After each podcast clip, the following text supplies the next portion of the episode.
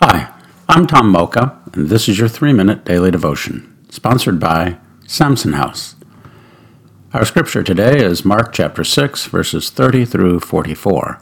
I'll be reading verses 37 through 44. But Jesus answered his disciples, saying, You give them something to eat. They said to him, That would take more than half a year's wages. Are we to go and spend that much on bread and give it to them to eat?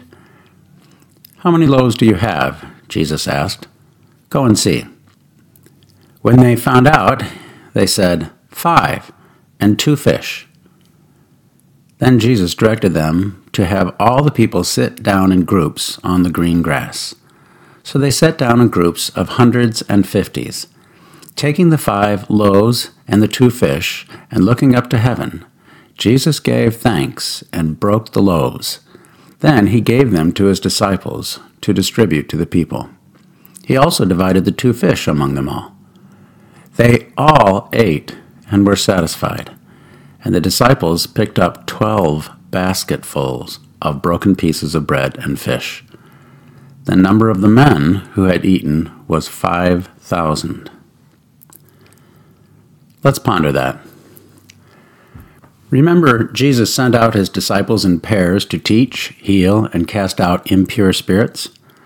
Well, they're back from their mini mission, and he wants to get away from the crowd so he can debrief them with just them and not the crowds.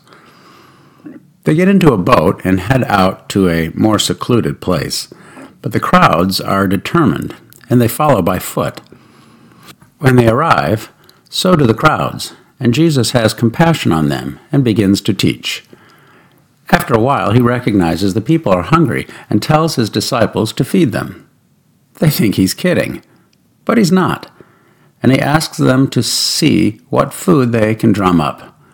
It turns out they can find only five loaves of bread and two fish to feed 5,000 men, not counting women and children. From Jesus' perspective, perfect.